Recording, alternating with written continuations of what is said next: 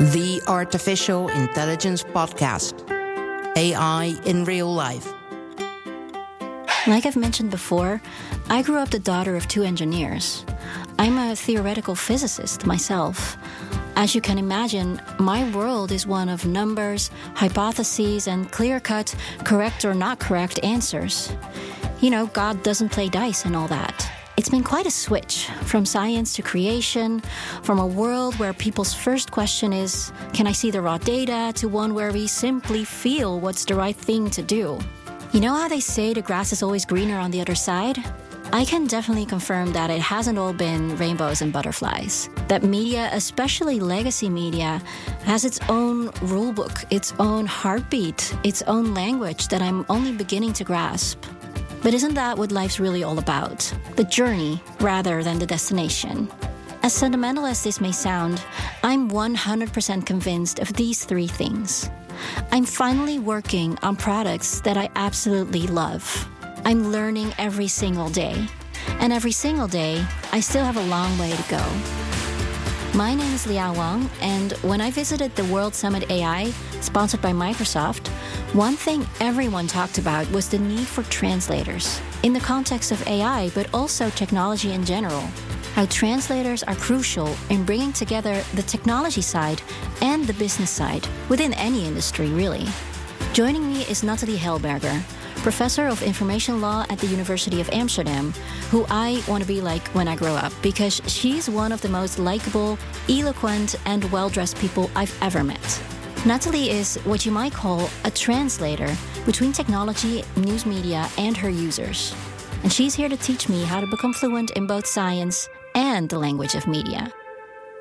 I'm heading a large team that does research on the use of uh, data and uh, machine learning in, in the news media. We also do research on political micro-targeting and health, and we see interesting parallels there. But our main focus is really how do we use technology in the news media and how is technology changing um, the operations in the news media, but also the relationship with users. And what are the big things you're seeing there? Because we know a lot about the technology that's moving media forward, but how does that affect the users of, of media and of this technology?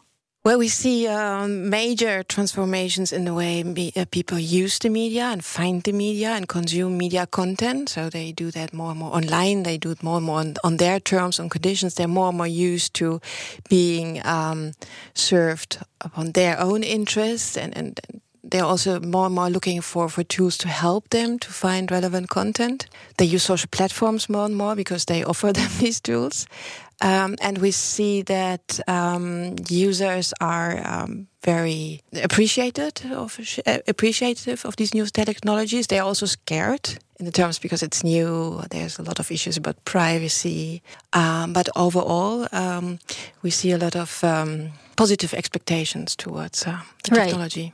So, what would you say are the, the biggest worries that users are dealing with right now?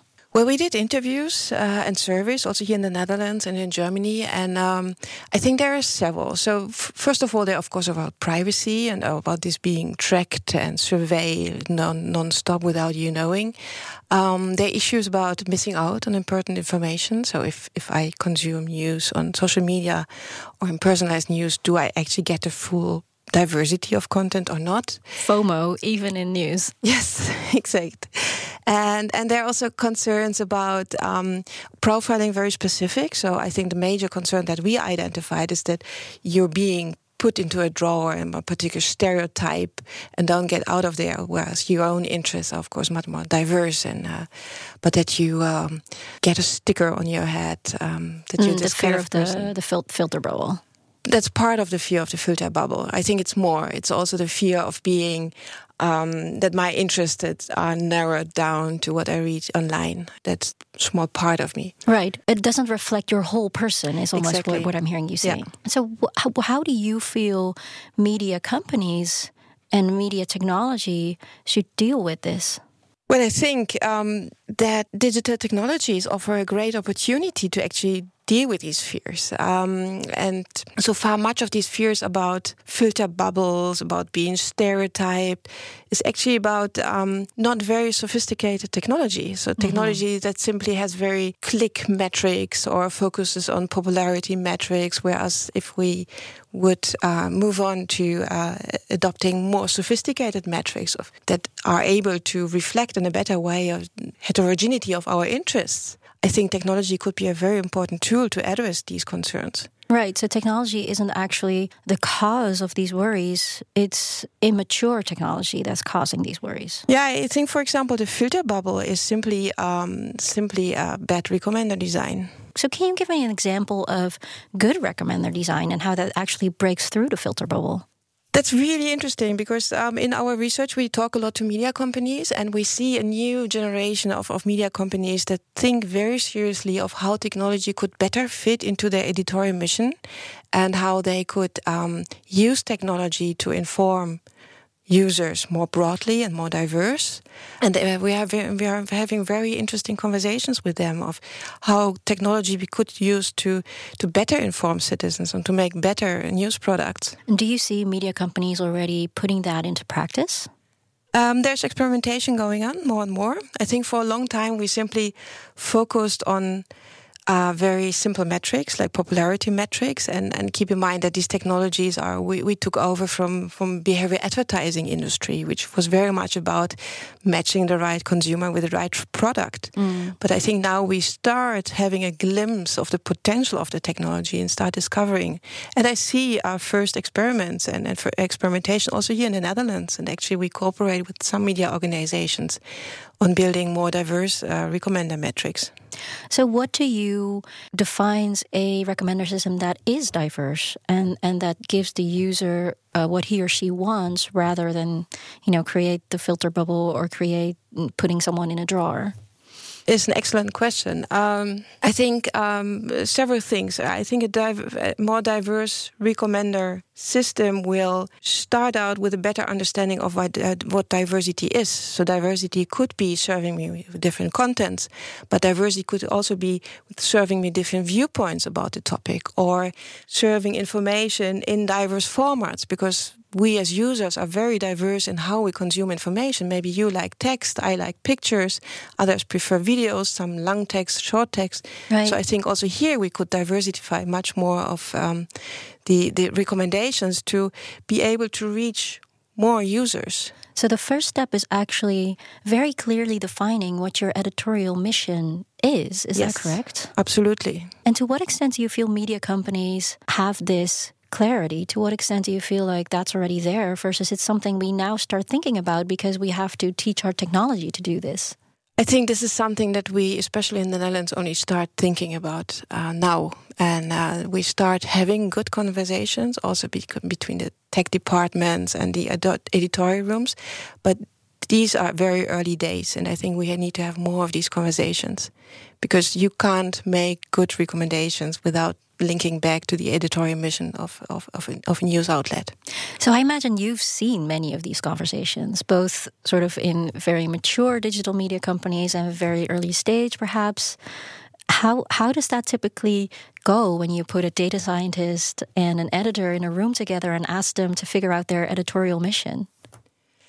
Yeah, interestingly, and that is something that that always uh, surprised me, is many of these conversations are actually initiated by the tech people, by the data scientists, and, and not by the editors. So it's very often the data scientists reaching out to the newsroom and asking, "So what what do you think? What should be there? What what what is a good selection for you? So how should we program our metrics? And uh, I think it's very important to that these are conversations that come from two sides. What do you think is the cause that it's driven by the tech people rather than the editorial people? Excellent question. I think for part it might have to do simply with technology and, and the fear of technology, but also knowing what technology can do.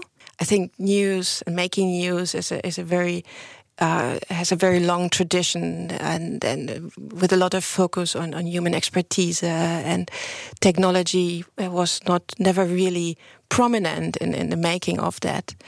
And uh, I think I also see a lot of fear of technology that, that it leads to filter bubbles, robot journalism, that it would replace us journalists. So there's often also a rather negative attitude towards uh, tech, and uh, I think that that makes it more difficult.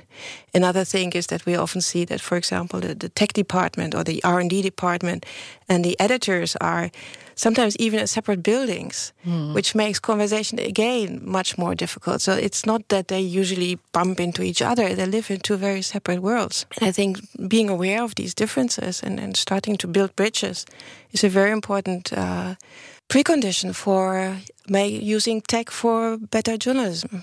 So, do you have an example of, you know, maybe a conversation you were part of, of an organization that you've seen where these bridges were built and people started to understand each other?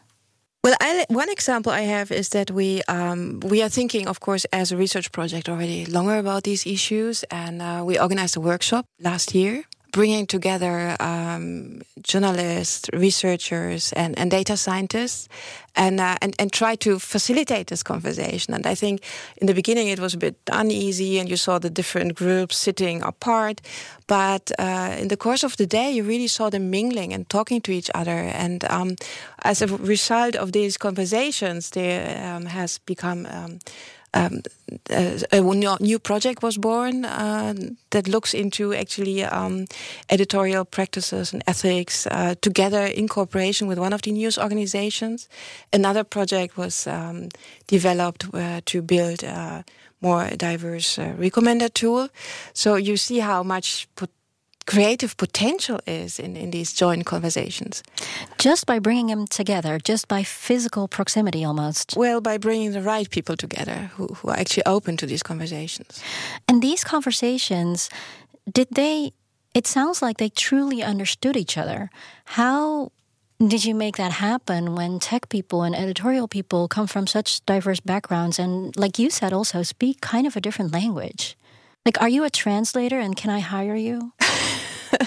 I think um, creating an atmosphere of of, of, of, of trust uh, sounds cliche, but is really important. So that um, um, taking away these these these fears of the other side, uh, fear of technology and, and, and, doom scenarios, having someone who is a mediator can help a lot as well. Who, who's able to to talk to both sides and and and have a feeling of when extra information is needed or when we need to take a step back and explain things or try to get us on, on, on a common language. Um, and and I, for to some extent, we see this also as our role as, as researchers to to be facilitators and translators and, and to feed this debate with um, information and, and relevant information and, and depolarize it also. Yeah. Yeah, and, and, to clarify it for both sides almost. Yeah. Both sides almost, it sounds yeah, like. I, th I think research has an important role to play here. So, what kind of conversations would you like to see happen? What are the questions that the tech people and the editorial people should answer together? I would like to see much more conversation about what is our editorial mission, what what do we want our relationship with the audience to look like, and how could technology help us in that? What do you think? What what do we think? What kind of news should our audience read, what news it would appreciate to read, what kind of role do we want to have in guiding users and helping them to find content?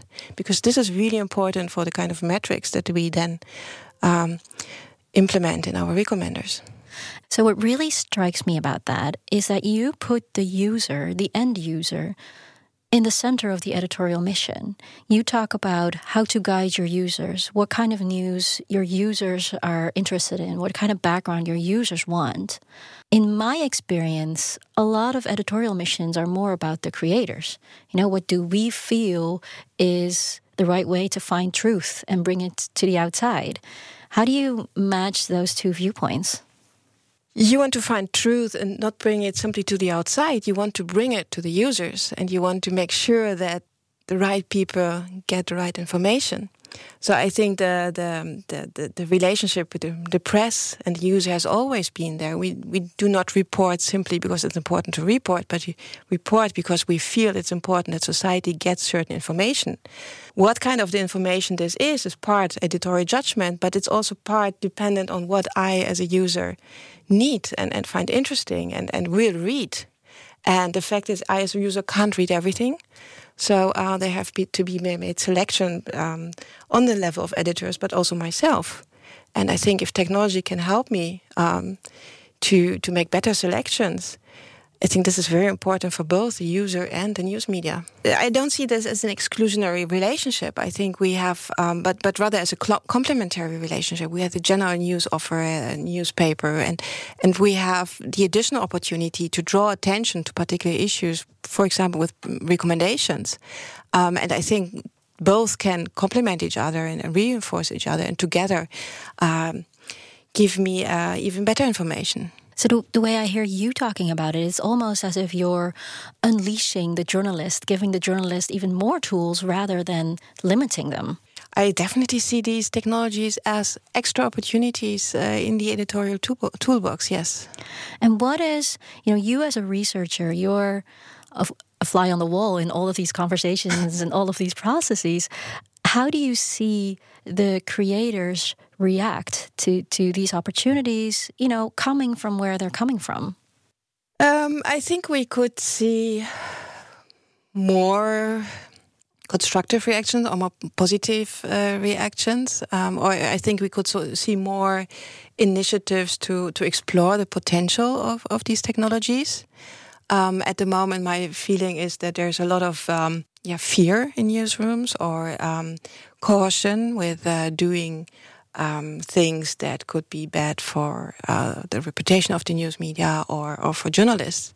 And I think the filter bubble discussion is a really good example because what we see a lot in our conversations is that newsrooms are um, scared of uh, launching these technologies because obviously they do not want to create filter bubbles or uh, enclose their, their, their users in echo chambers, and very rightly so.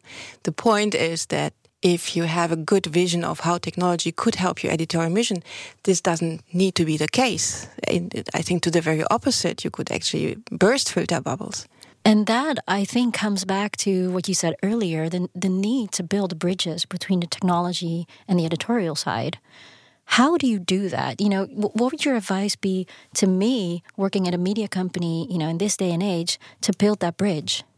Start talking to each other uh, start learning your languages. Um, start learning, understanding, um, on the one hand, the, the potential of technology, but also on the other hand, the potential of better insights into what good journalism is, because this can be a very exciting source for new metrics. So I think both sides can learn a lot from each other, and, and we should start facilitating these conversations. And how do you um, connect the user to those conversations? The the way the project is set up, we um, talk uh, with newsrooms, but we do also extensive research into what users think about uh, recommendations. What what are the concerns? What are their expectations? What are the hopes? One interesting, for example, thing is we saw that in our interviews, almost all users agreed that um, at some point that they will need more tools to help them find relevant information, and not only in their private life but also in their professional life. Another interesting thing is we saw that um, to some extent users also trust algorithmic uh, recommendations, um, providing the their fears of, of privacy and diversity are covered. So we also try to uh, understand better the user side and, and feed that knowledge again in the in, in the conversation. And, um, and we also test our, our our research findings and our tools that we develop with users to to create a good feedback loop. Right. So so in those conversations with tech and editorial, you're almost the voice of the user. We very much try to bring in the user perspective, yes.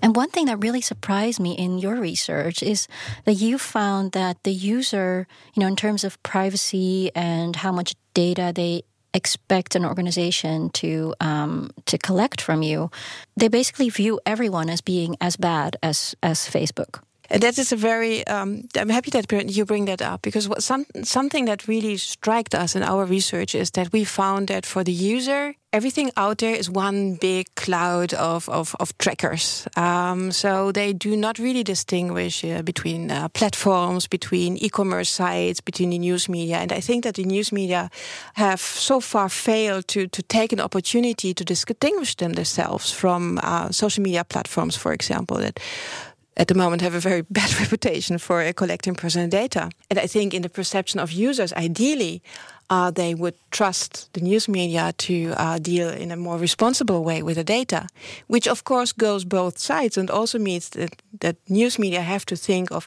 how do they want to earn the trust of users and deal responsibly with this data to distinguish themselves, for example, from uh, certain large platforms.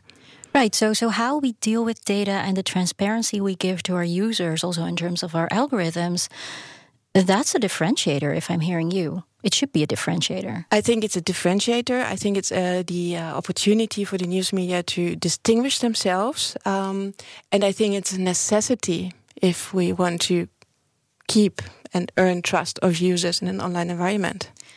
Are we still in time after everything that's that Facebook has done to, to drag all of us down? Um, I think timing couldn't be better because people now are aware of how wrong it can go. So I think we are in urgent need for good examples now. And what do you feel is then sort of end game, the right balance between editorial judgment, user, you know, wishes or needs, and um, technology possibilities? I think the end game is that we see recommendations as another part in the editorial toolbox, um, so that we do not simply have a front page, but we also have a part that knows what users, individual users, are find relevant and are interested in what kind of news would help them in in their societal professional role as user. Um, so that we have a balance between content that everybody should see and content that really helps me for example, in my role as university professor or in my role as um, team team leader of the hockey team, to actually do my role better and and also serve serve my interests. Yeah, but also so so that. But also, if something happens with Brexit, for instance, that you wouldn't miss it because it of course. happens not of to be course. relevant for your job. Yes. Yeah. But also because it's news that we still all should see. So I, I, also don't see this as an exclusionary relationship. It's either everybody his own newspaper or the general newspaper. I think it's it's it's it's both. So technology can can add on the existing uh, news offer. Um, if you could give me working with data and algorithms at, at a legacy media company, if you could give me, you know, your top advice to do tomorrow, what would that be? Have a, have a really long and good talk of what you think is your role in a digital environment and how technology could help you in shaping your relationship with readers. What's our role to play in the editorial mission? Yes, and Tikia. According to Natali, we have to build bridges, and that starts with listening to understand rather than to convince. To our editors, our techies, and to our readers and listeners. All of our voices matter, and all of them should be heard in order to unlock the full potential of AI. Together. The OG AI. Meet Gertie. Hello, friends. I'm a smart computer. You'll be born again, but not as a baby. Gertie is the GRTA supercomputer from the Netflix series Maniac, starring Emma Stone and Jonah Hill. Their characters, Annie and Owen, partake in a mysterious pharmaceutical trial where Gertie plays a major role. Not only is Gertie a supercomputer, she's the key in the pharmaceutical trial as she's your companion in your journey towards a healthy brain, sanity, depending on what you're suffering from. The series is a trip, as one could experience a drug related trip. Even the way the story develops isn't like anything you might have seen before in a television show. You see, nothing in Maniac behaves exactly as it should. That's the point. The creators want to interrogate the idea of normalcy, which also applies to Gertie, the supercomputer, the AI put in place to help these people. Oh, and that opens a world of possibilities. I coded the safety net and installed it deep within Gertie's neural core. It was a simple idea. I thought it would help the AI protect the subjects if they got in What danger. was the concept? Empathy. Just a tiny little bit. You gave my computer feelings. Just a tiny little bit. So, as the season is upon us and we can hibernate on our couches under a blanket and binge away, consider this show. A brilliant, most different series where you can join Owen and Annie on their path to recovery and where you'll see AI as you've never seen it before. I think we have a serious problem. I think our computer is horribly depressed. I'm committed to making us better, more relevant, more transparent. I want to listen. So find me on social or at bnr.nl slash AI podcast and tell me your view on what we can do to improve your day or perhaps about a time when we disappointed you and how we can be better. I'm looking forward to hearing from many of you.